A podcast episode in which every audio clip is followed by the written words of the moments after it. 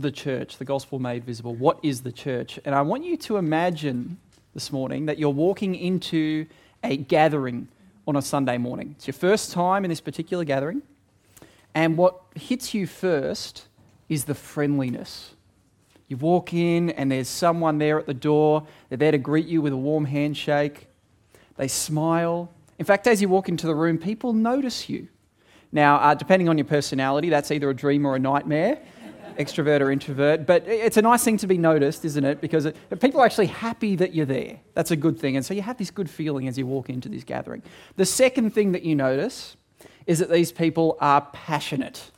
All right, in fact, they're so passionate that they have these gatherings all throughout the week. They're meeting more than just on this Sunday morning. In fact, they would love for you to join them. They're so passionate. The third thing you notice is that they have really good coffee and even sometimes some good food. And the best thing is, it's free because it's your first time with them. Now, of course, what gathering am I describing? a meeting at a Central Coast Bowls Club. I'm serious. I'm actually serious. Um, I've, I've gone through on a, a few websites um, and uh, found golf, uh, bowls clubs that meet over the weekend and some on Sunday. And here's a few quotes, okay? We would like to welcome all guests and visitors to join us in a friendly game of bowls. You'll be provided with free coaching to get you started. You can then participate in our social matches, which are played on several days throughout the week. You can combine barefoot bowls with food platters, buffet access, two to three course meals. Be part of a great social atmosphere, keep active, and enjoy the outdoors. Okay. Friendly? Yep, tick. Passionate? Yep.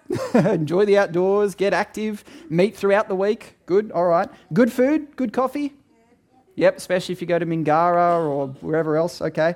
Uh, something free to help you feel welcome? Yep. Okay, here's the question. And keep your answer to yourself if you could. What is the difference between a bowls club and a church? What is the difference? And don't jump in straight away and go, oh, I know the answer. Right? Because think about it. We want to be friendly, don't we? Yep. We're passionate. We have things that happen throughout the week. We've got good coffee. It's free if it's your first week. What really is the difference between us and a bowls club? All right? Yeah, could you tell me in one word what's the difference? One, two, three. Jesus. Okay, yes, absolutely. Jesus is the difference. I mean, even as, as he says himself, Jesus says himself in Matthew 18 20, where either two or three are gathered in my name, there I am with them also. Okay? So, gathering in Jesus' name is actually what marks us out from any other gathering in the world. Of course, we all know this. But we actually want to go a, a layer deeper on this. Is it enough for a gathering just to say that it meets in Jesus' name? Is a church a church simply because it says that it's a church on the front of the building? In fact, I was down at the waterfront um, not too long ago. Uh, this is just before Easter and I was about to go for a run, and I noticed just at the starting line where I'm about to start my run, there's these two gentlemen, and they have a banner, and it's advertising Easter services. Uh, come along Sunday, come along Friday. And I think to myself, oh no, I'm going to have to run past these guys. And they're going to cost me in some way. so, so I've got to like get the jump on them. okay, so I go over and goes, hey guys, how you going? What's going on here? And they say, oh, we're Jehovah's Witnesses. And they go, ha ha, I got the jump on you for once. It was me knocking on your door. right? And we get talking. And I, I, start to think, well, I'd love to share with them about Jesus. We're sharing, we're sharing. And as, as I'm talking about Jesus with them, they say, oh, wow, we believe all the same things. We're a church just like you. Are they right? They claim to be a church of Jesus. Who are we to say that they're not? All right. What about this one? the Church of Jesus Christ of Latter day Saints. There it says, the Church of Jesus Christ. In fact, there's one of these just down the road, a Mormon church. At times, I know for a fact, we have been confused with the Mormon church because we both say basically the same thing on our building Church of Jesus Christ, Church of Christ. Are they right? Are they a church of Jesus Christ? And what about all the other churches gathering around the world and around Australia this morning and in the coming day? Uh, what about the dozens of other churches here on the Central Coast? Are they true churches of Jesus? How can you know? What about this church? How can you know this is a true church? Oh, because I tell you. That's why. No, genuinely, how can you know for yourself? What are the criteria? Well, consider this. Imagine a neighbor comes to you and says, You won't believe it. I've started going to church. Now, what's your first reaction? Wow, exciting. That's so cool. But hold on, how do you know whether to be excited or nervous? Seriously. What if your kids or your grandkids, as they grow up, they move on from this church, they go somewhere else, how do you know whether they're going to end up at a true church or a false church? They come to you and say, I found a, a great new church. How do you know whether to be nervous or excited? Are you ever nervous when someone says to you, I've started going to church? What about when one day perhaps you move on from this church? What should you look for? What should you look out for? Good questions. And you might say, well, it doesn't really matter right? As long as a church is claiming to be a church, as long as they've got the things that a church does, look, I mean, something's better than nothing. Well, hold on. What if there are churches out there that look like they've got Jesus, but in fact, they're masquerading? A bit like, you know, take a, a cup of water like this one. It looks like a cup of water, smells like a cup of water, right? But what if you drink it and actually find that it's poison? You can't tell from the outside, looks like, smells like, but it's actually going to kill you. So, too, with some gatherings that meet, even perhaps some gatherings here on the Central Coast. They claim to be a church and they look like a church. They're friendly, they're passionate, they have things happening throughout the week, there's good coffee, there's changed lives but there's poison.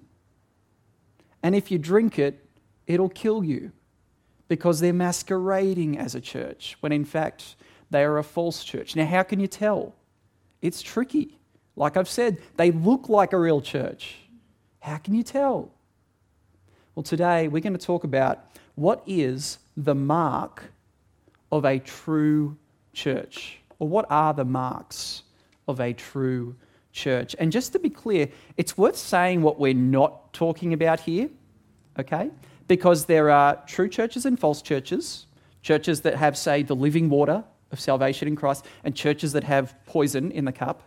And As I said, can be tricky to work out. There's, think of it like a light switch, okay? Uh, you can have the light on or the light off, light or darkness, um, true church or false church. But then you could also have, as a different question, say a, a dimmer switch. You could have um, a, a church that is brighter and a church that is less bright. Both have the light on, correct? Both are true churches. Some are more faithful to God's word than others. Some preach God's words more clearly than others. Some are more devoted to genuine worship and prayer and evangelism than others, okay? And every church has a weakness. Every church has, in fact, many weaknesses. This church does. Uh, and so this morning, we're not talking about the dimmer switch. We're not talking about degrees of purity and faithfulness within church. We're talking about whether the light is on or off. And the reason we're talking about that is because that's where the stakes are most high. Because you can go to a church that, that has, um, you know, more bright or less bright, and it may be more or less helpful, but it's still going to have the things that make it a true church. But what if you end up at a church that is not a true church? What if your neighbors, your kids, your grandkids, your friends, your workmates end up at a church that is not a true church, but they think that it is? The stakes are high. So let's pray, and then we're going to get into the Bible and see what are the marks of a true church. Oh, Heavenly Father, please help us this morning to think with a sober mind and with wisdom, with seriousness around this question. Uh, Lord Jesus, we know that you gave your life for the church. We know that uh, your church is a, a, pillar and a buttress of the truth, um, and that you um, long for your church to be presented to you as holy and without blemish. And so you, you care for your church. Uh, we pray, therefore, help us to, to see where the line is um, and, and help us to think well about this this morning. In Jesus' name, amen. All right, um, if you want to turn with me, please, to 1 Corinthians chapter 15, passage that was just read for us. It's, uh, if you're following along with the church Bibles, page 961. Page 961. And um, what you'll see up in the top right corner of the screen this week is um, that's actually my phone number. Please don't prank call me. Um, but you can text through a question to that phone number. Um, we're going to be collecting questions over the next few weeks about this stuff of, of what is the church. Uh, you can just text through a question and we'll collate it. And in a couple of weeks' time after the service, um, we'll get up and actually answer some of these questions. So if anything comes to mind while you're um, listening this morning, just jot down a question, text it to that number, or you can write it down and throw it into the, um, the buckets at the end. All right, so 1 Corinthians 15. Uh, what are the marks of a true church of Jesus? And um, just a bit of logic to follow with me here. A church gathers in the name of Jesus. That's what marks it out from any other gathering in the whole world. Therefore, it matters what a church says about Jesus. All right, this is going to distinguish whether they're, they're meeting in the name of the true Jesus or a different Jesus, a, masquerading Jesus, a caricature of Jesus. All right? And here in 1 Corinthians 15, we actually get some criteria for who does a church need to say that Jesus is? You can actually kind of line up the picture we presented here and elsewhere in the Bible with what a church says, believes, and preaches about Jesus and see if they actually line up or not. Okay? So 1 Corinthians 15, and just look at the first couple of verses. Paul, the writer here, he says, Now I would remind you, brothers, of the gospel I preached to you. The gospel is the good news the good news about Jesus. He says, I'm going to remind you of the gospel which you received, in which you stand, and by which you are being saved. Uh, this, is, this is the good news that saves. This is the water in the cup, okay? To a thirsty world, to people who desperately need salvation, this is it. It's the gospel. You are being saved if you hold fast to the word I preached to you, unless you believed in vain. Without this message, your cup is empty. Without this message, in fact, your cup may be filled with poison. You believe in vain. So, do you see, straight away, Paul is, is drawing up a dividing line between two different things. There's either you've got the gospel and you're being saved, or you don't have the gospel and you believe in vain. Two things cut with water, cut with poison. Now, what is the gospel? What is the message that saves? What does a church need to believe about Jesus to have this one? Take a look from verse 3. Paul says this. See how he begins? For I delivered to you as of first importance what I also received. And just pause there. Don't miss the significance of what Paul says right here. Two things. Firstly, I delivered to you as of first importance. He says, What I'm about to unpack with you, the gospel, which you've taken your stand on, this is the most important thing. And what I'm going to describe to you are the most important things to believe about this gospel. All right? First importance. Secondly, I pass on to you what I also received. The claim there is that Paul isn't just making this up. This is something that's actually been passed down amongst Christians since the life, death, and resurrection of Jesus. In fact, this passage here, many scholars and many commentators say, is one of the earliest Christian creeds. creed is just a collection of sayings or truths or propositions about someone or something. Here we have one of the earliest Christian creeds. It was probably in circulation amongst those who saw Jesus risen from the dead with their own eyes. Okay? So it's a bit like amongst us. If I said to you, Oh, what's the Lord's Prayer? You go, Oh, our Father who art in heaven, hallowed be. It's sort of like that. They, they could just say something like what we're about to read, and they would circulate it amongst each other. So, first importance, a creed that was passed down. What is it? Take a look. That Christ died for our sins in accordance with the scriptures, that he was buried, and that he was raised on the third day in accordance with the scriptures, and that he appeared to Cephas, then to the twelve. Then he appeared to more than 500 brothers at one time, most of whom are still alive, though some have fallen asleep. Then he appeared to James, then to all the apostles. Last of all, as to one untimely born, he appeared also to me. What's Paul showing here about Jesus? Bring out three things. Firstly, that Jesus is historical reality. He's not a myth, he's not a philosophy, he's not an idea. The facts of his life, death, and resurrection are historical facts.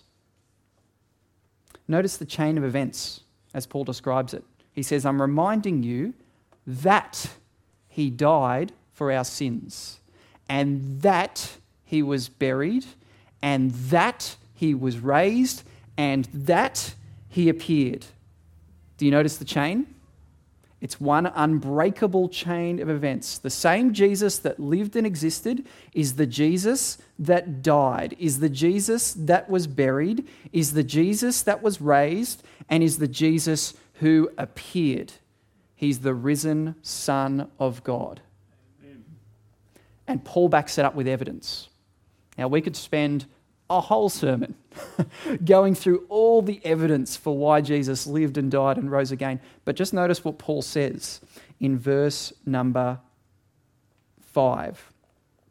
He appeared to Cephas, that is Peter. He appeared to Peter after his resurrection. And Peter went and actually preached to a huge crowd saying Jesus is risen. Now that's surprising because this is the Peter that, though he followed Jesus closely for three years, abandoned him when Jesus was arrested and when Jesus was crucified. This is the, the Peter who totally lost hope, right? But then this is the Peter who does a complete 180 and goes out saying he's really risen from the dead and then ends up giving his life, crucified himself for that truth. Now, would someone die for something they believe to be a hoax? There's Peter. There's also the 12, the disciples of Jesus. Again, many of them gave their lives for something they believed to be true the resurrection of Jesus. And then it says that uh, they actually appeared to, uh, Jesus appeared resurrected to 500 brothers at one time. Can you see that in verse 6? Take a look. It says it right there.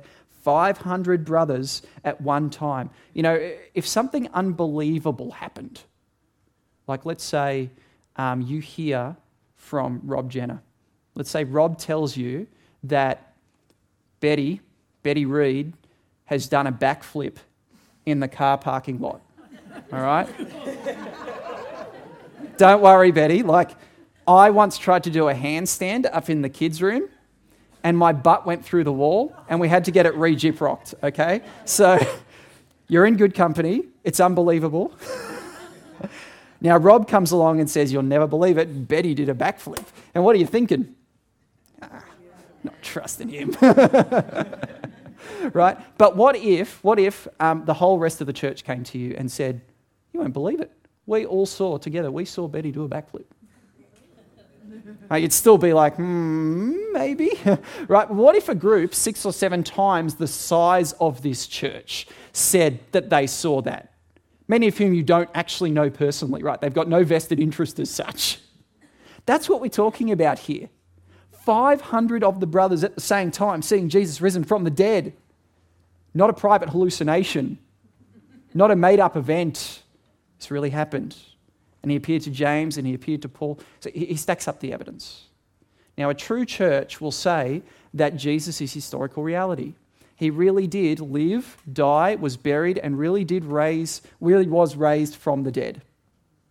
Just make a mental note of that. We're going to talk more about that later. That's the first thing.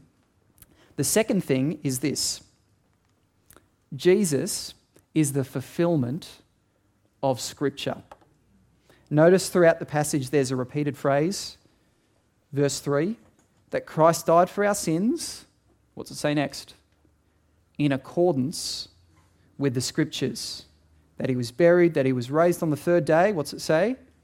In accordance with the scriptures. Who is Jesus? He's the fulfillment of God's eternal plan as laid out in the scriptures. Beginning from the Old Testament, the Old Testament actually points forward to Jesus.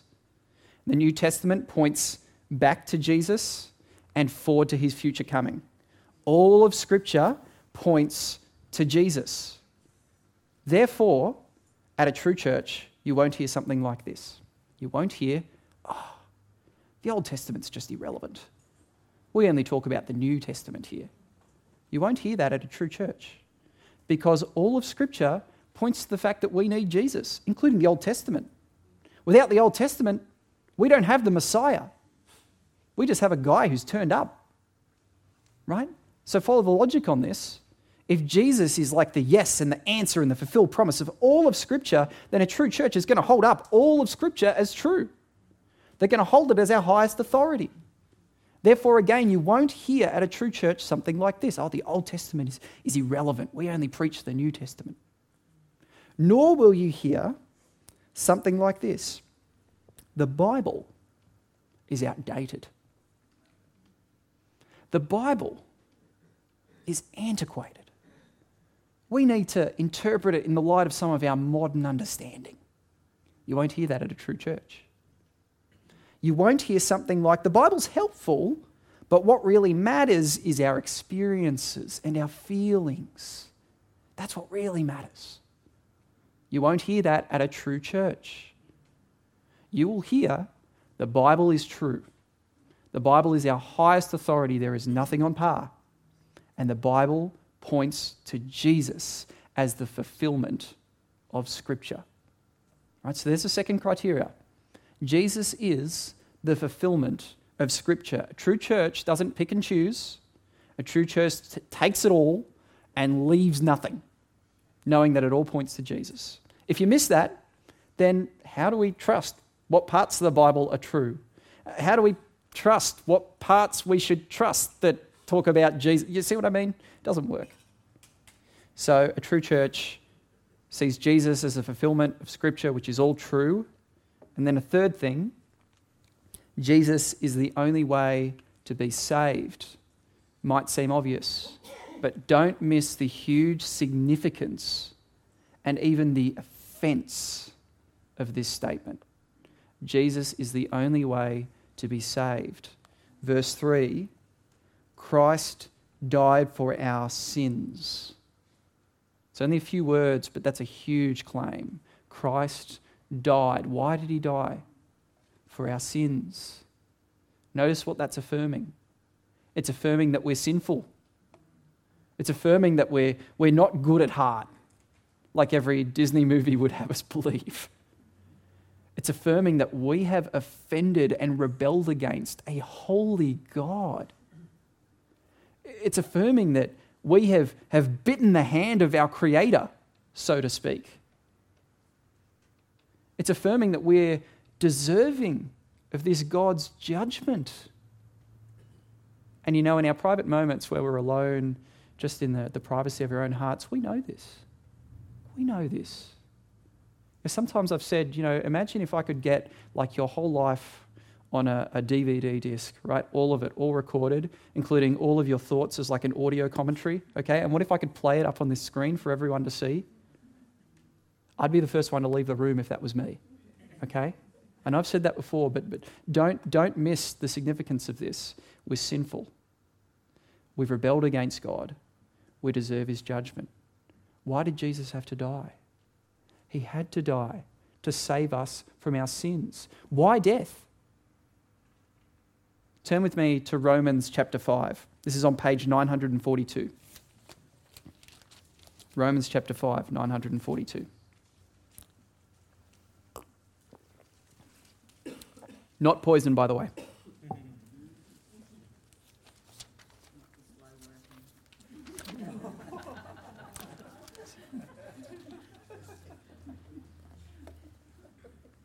Romans 5, verse 6. I'm going to read down to verse 10. So, verse 6 to 10.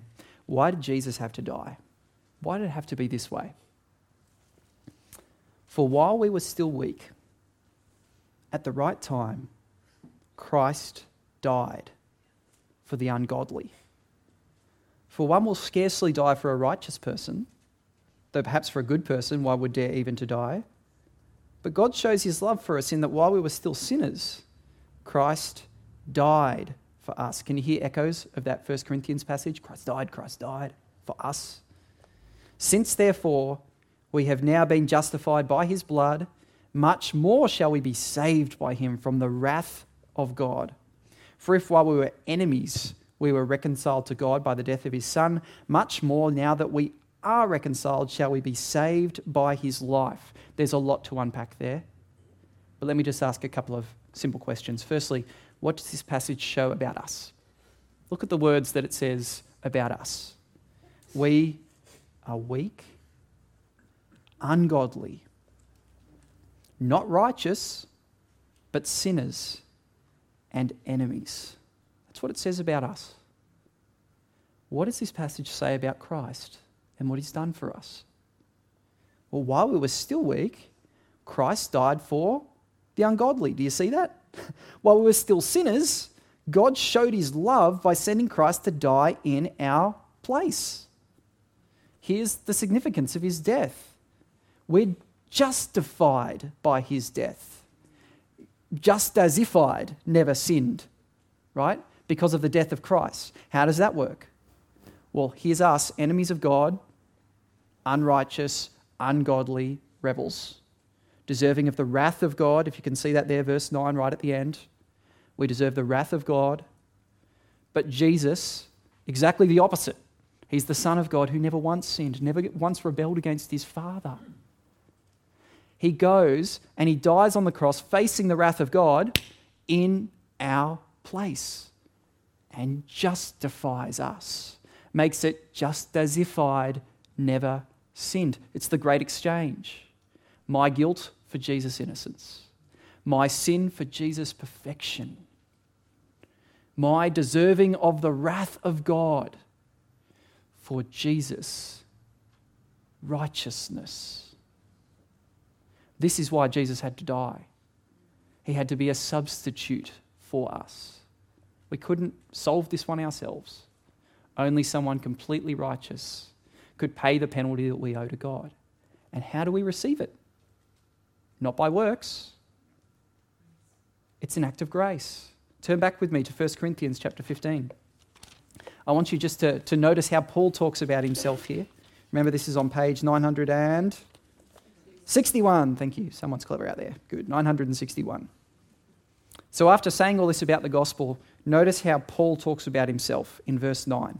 He says, For I am the least of the apostles, unworthy to be called an apostle, because I persecuted the church of God. He's not saying, Oh, the sinners are all out there, but me, the guy writing this, I'm good.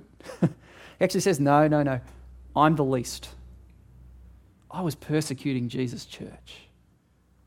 I was persecuting Jesus. And really, in our hearts, that's all of us. All of us have been like that. But notice what he says next, verse 10. But by the grace of God, I am what I am. And his grace toward me was not in vain. By the grace of God. What's grace? God's riches at Christ's expense. Okay? God's riches, G R A C E, God's riches at Christ's expense. God showing us kindness, pouring out forgiveness, the riches of his, of his kindness on us at the expense of his Son, who dies on the cross in our place. And we receive that by faith, by trusting Jesus, not by working.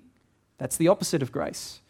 It's God's riches given to us as a gift at Christ's expense. We receive it by trusting Him. And so just notice this Jesus is the only way to be saved.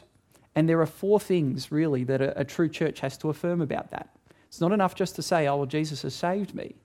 There are four truths under that that really need to be affirmed, and that is sin, judgment, substitution, and faith. Without these four, you totally miss the significance of Jesus' death. Firstly, that we're sinners. We need salvation. Secondly, that there's the reality of God's coming judgment. Without that, we don't need salvation from anything. Thirdly, that Christ died as our substitute on the cross. God's wrath was poured out onto him in our place. Otherwise, his death makes no sense. And fourthly, that it's received only by faith and not by any work of our own. Without that, we wouldn't know when we've actually received the gift of forgiveness. Do you see these four things? Sin, judgment, substitution, faith. Christ died for our sins. That's why. Okay. So, looking through 1 Corinthians 15, this creed, we see three things at least that a church has to hold up about Jesus if they're claiming to gather in his name. Firstly, that he's a real historical figure. He really lived, really died, really rose from the dead, and there's evidence of it. Secondly, that he's the fulfillment of Scripture, that all Scripture points to Jesus. And therefore, we have to take all Scripture as true and authoritative. And finally, that he is the only way of salvation, which sits on four truths the truth of sin, judgment, substitution, and faith. There's the line.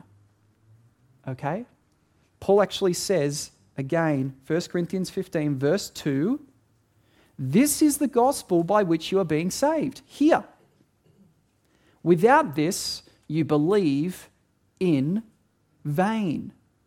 There's the line. Now, what do we do with that? Well, one thing we can do is actually test. As we think about groups that gather and claim to be a church of Jesus, we can use these criteria to help us test whether that's true or not. And, and some of you might think, well, hold on a sec, that sounds a bit judgmental.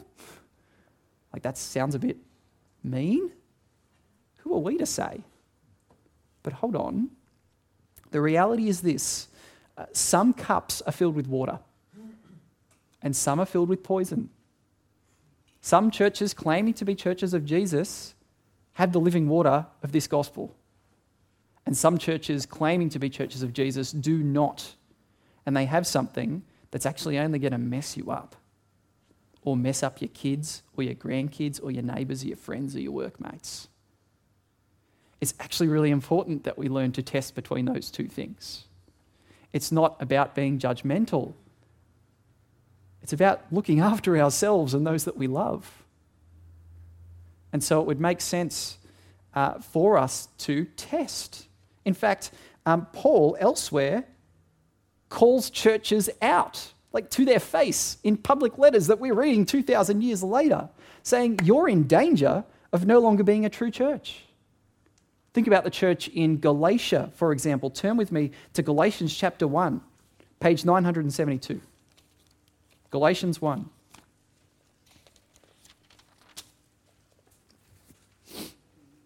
Look at what he says in verse 6. This is pretty full on, right? If you have a picture of the New Testament churches that, hey, oh, they're perfect and we should aspire to be like them in every way, or oh, hold on a second. Take a look at this. Galatians 1, verse 6. Paul says this to them I am astonished that you are so quickly deserting him who called you in the grace of Christ and are turning to a different gospel. Not that there is another one but there are some who trouble you and want to distort the gospel of Christ. What's happening here? The Galatian church is in danger. They are exchanging the true gospel for a false gospel. In fact, one that's about works. And so Paul says, You're in danger of no longer being a true church. You're going to lose the thing that actually marks you out. Take a look at chapter 3, verse 1. Look what he says You foolish Galatians. Who's bewitched you? Who's tricked you? chapter 3, verse 1. It was before your eyes that Jesus Christ was publicly portrayed as crucified. Notice, he points them back to point one here the historical reality of Jesus' crucifixion and his resurrection. He, get, he says to them, You know this really happened. Verse 2 Let me ask you only this Did you receive the Spirit by works of the law or by hearing with faith? Point 3 Jesus is the only way to be saved, and we receive that only through faith. See how he points them back? They've lost their way, so he says, Come back to the gospel.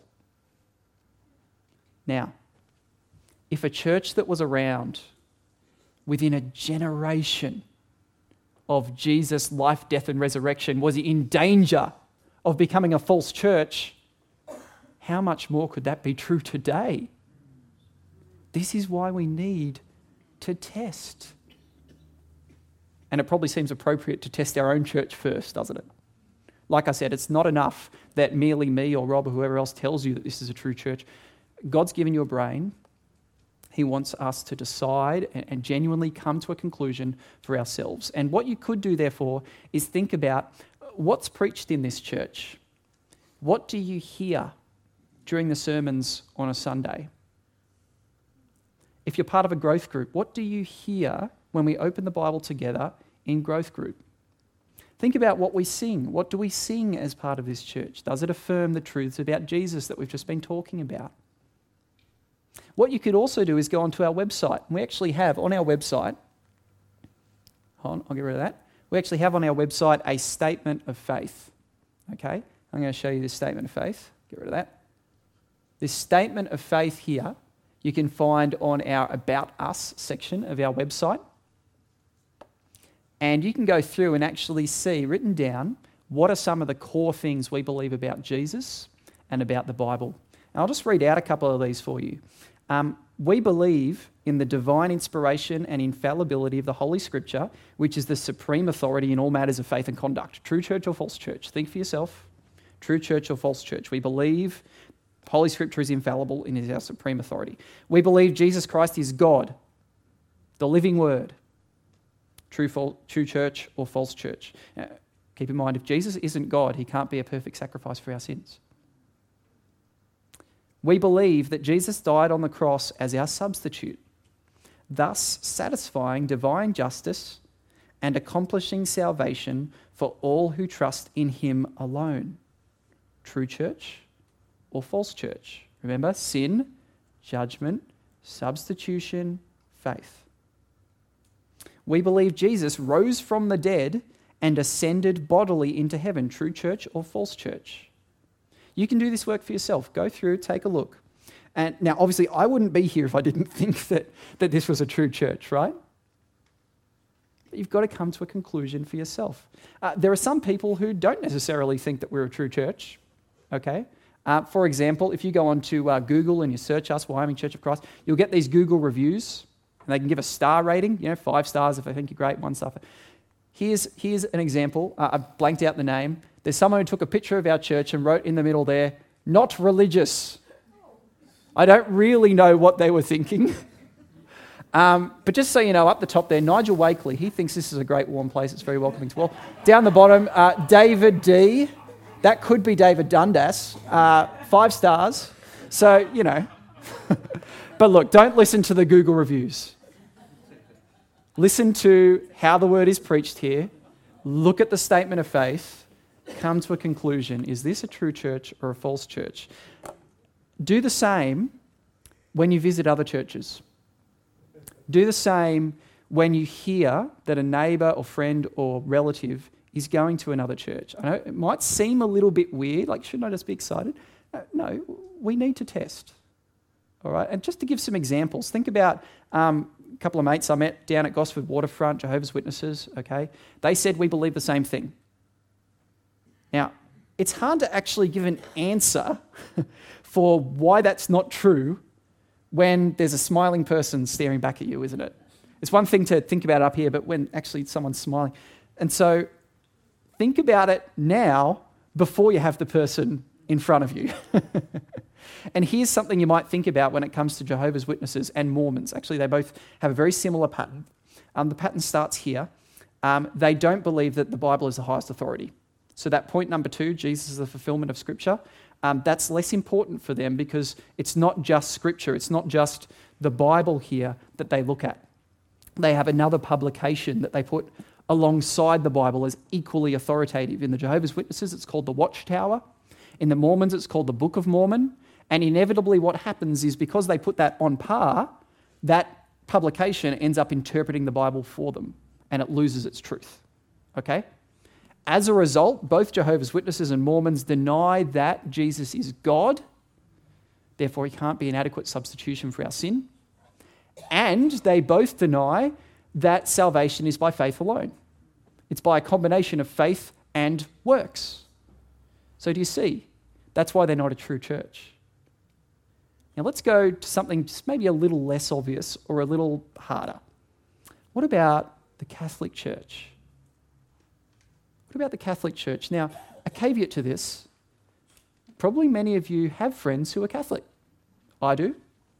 Um, and they're lovely people, very friendly. In fact, within the Catholic Church, I have no doubt that there are, in fact, some people who are saved. And in fact, there may be some Catholic congregations out there that preach the true gospel as we've described it. There may be.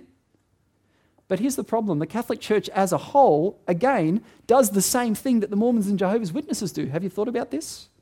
The Catholic Church doesn't just hold up the Bible as their sole and highest authority, it's the Bible plus the traditions of the church plus the authority of the Pope. It's actually three things. And that leads them, in their documentation, to say that salvation is not only by faith but also by works. Now, any Catholic congregation that holds to that is not a true church. Do you see? This is how we can apply some of these tests. What if we come a little closer to home? What if instead of some of these sort of more obvious ones, we think about the churches that, that really do maybe look good, but maybe will have poison on the inside? So think about, think about churches that have real signs of life to them that have lots of people coming in droves.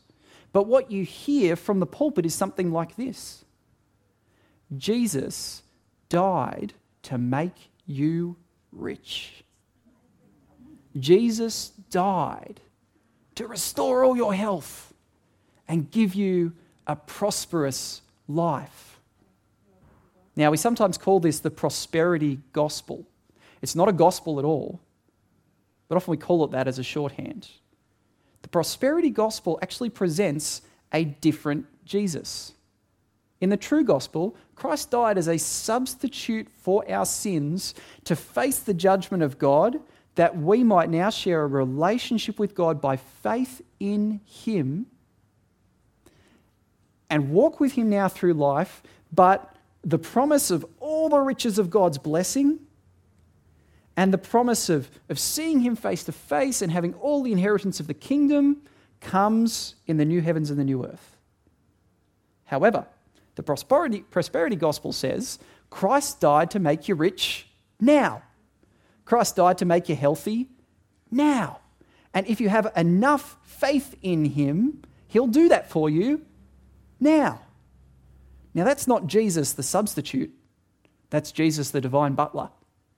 Honestly, that's a different Jesus. Any church that preaches this so called prosperity gospel is therefore not a true church. And some of you will be aware that, that it's, it's generally um, Pentecostal churches that will preach that. Now, um, hear what I'm saying? I'm not saying that all Pentecostal churches preach the prosperity gospel. It tends to be that you find this within Pentecostal circles. And understand, I have nothing wrong with Pentecostal churches. Um, I have friends who are, and they share the same faith that I do. And kind of like Rob says, you know, look at me. I, my neck's not bulging. I'm not angry. Even if my neck was bulging, I wouldn't look very threatening. Okay, I'm a pretty thin sort of guy.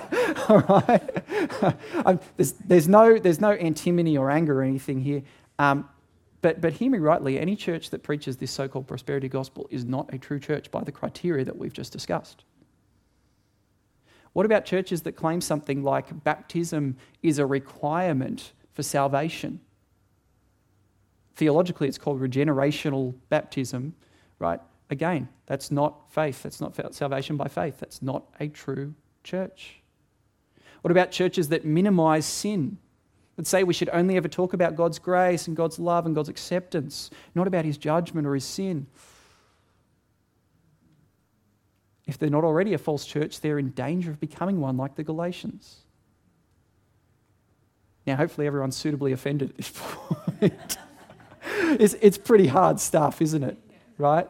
It's really hard stuff. But it's really important we do this.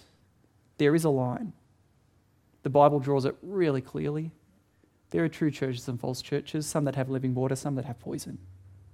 We don't want to be found to be drinking poison, nor our kids, nor our grandkids, nor our relatives, nor neighbours, nor workmates. Therefore, keep your eyes peeled. Keep your antennae up, as it were, when you come to a church. Even this church, as I said, keep looking out. Make sure the true gospel is being preached. Support us. Pray for us to keep preaching the true gospel. When you go and visit another church, keep your antennae up. Keep your eyes peeled. Don't get too distracted by just the friendliness, good things, friendliness programs, lives changed, good things. The most important thing, though, is this message is the gospel preached? Is it a true church? If you have a friend or a relative who you reckon might be part of a false church, what do you do? You could offer to read the Bible with them. It's actually a really good thing to do. You, I'm going to give you an in on this right now, okay? Here's what you do um, Romans 5, verses 6 to 10, that passage that we, we looked at just a moment ago. Christ died and uh, the wrath of God, all of that there. I mentioned that in today's sermon, didn't I? Great. So here's what you do you go to your friend who you reckon might be part of a false church. Don't go to them and say, I think you're part of a false church. okay. Go to them and just say, Oh, I heard a really good sermon. Make sure you say it's a good sermon. I heard a really good sermon on the weekend at our church. Uh, he talked about Romans 5, chapter 6 to 10. Have you read that passage before? I just really enjoyed the sermon. It said some stuff that, that I think is really important to think about. Could we read that together? See, hopefully that's not too weird, right? If, you, if you've got someone who sort of goes like, oh, I don't want to read the Bible, then you've probably got like bigger problems than that they're part of a false church. But, but um, if they are part of a gathering, they'll probably want to read the Bible with you. So just say, I, I really found a lot of help from this passage. Can we read it together? I'd just love to hear what you think. And then just see how they think through some of these issues. Ask them what they teach at their church. Does your te- church teach these things that teach about sin? judgment, salvation by faith alone, that Christ was our substitute? Does it teach about these things? You could do something like that. Go and read the Bible with someone that you think um, might be part of a false church. You don't have to be clever to try and convince them. Let God do the work through His Word. Now, finally, I just want to finish on an encouragement, okay? Um, in every true church, there's true power.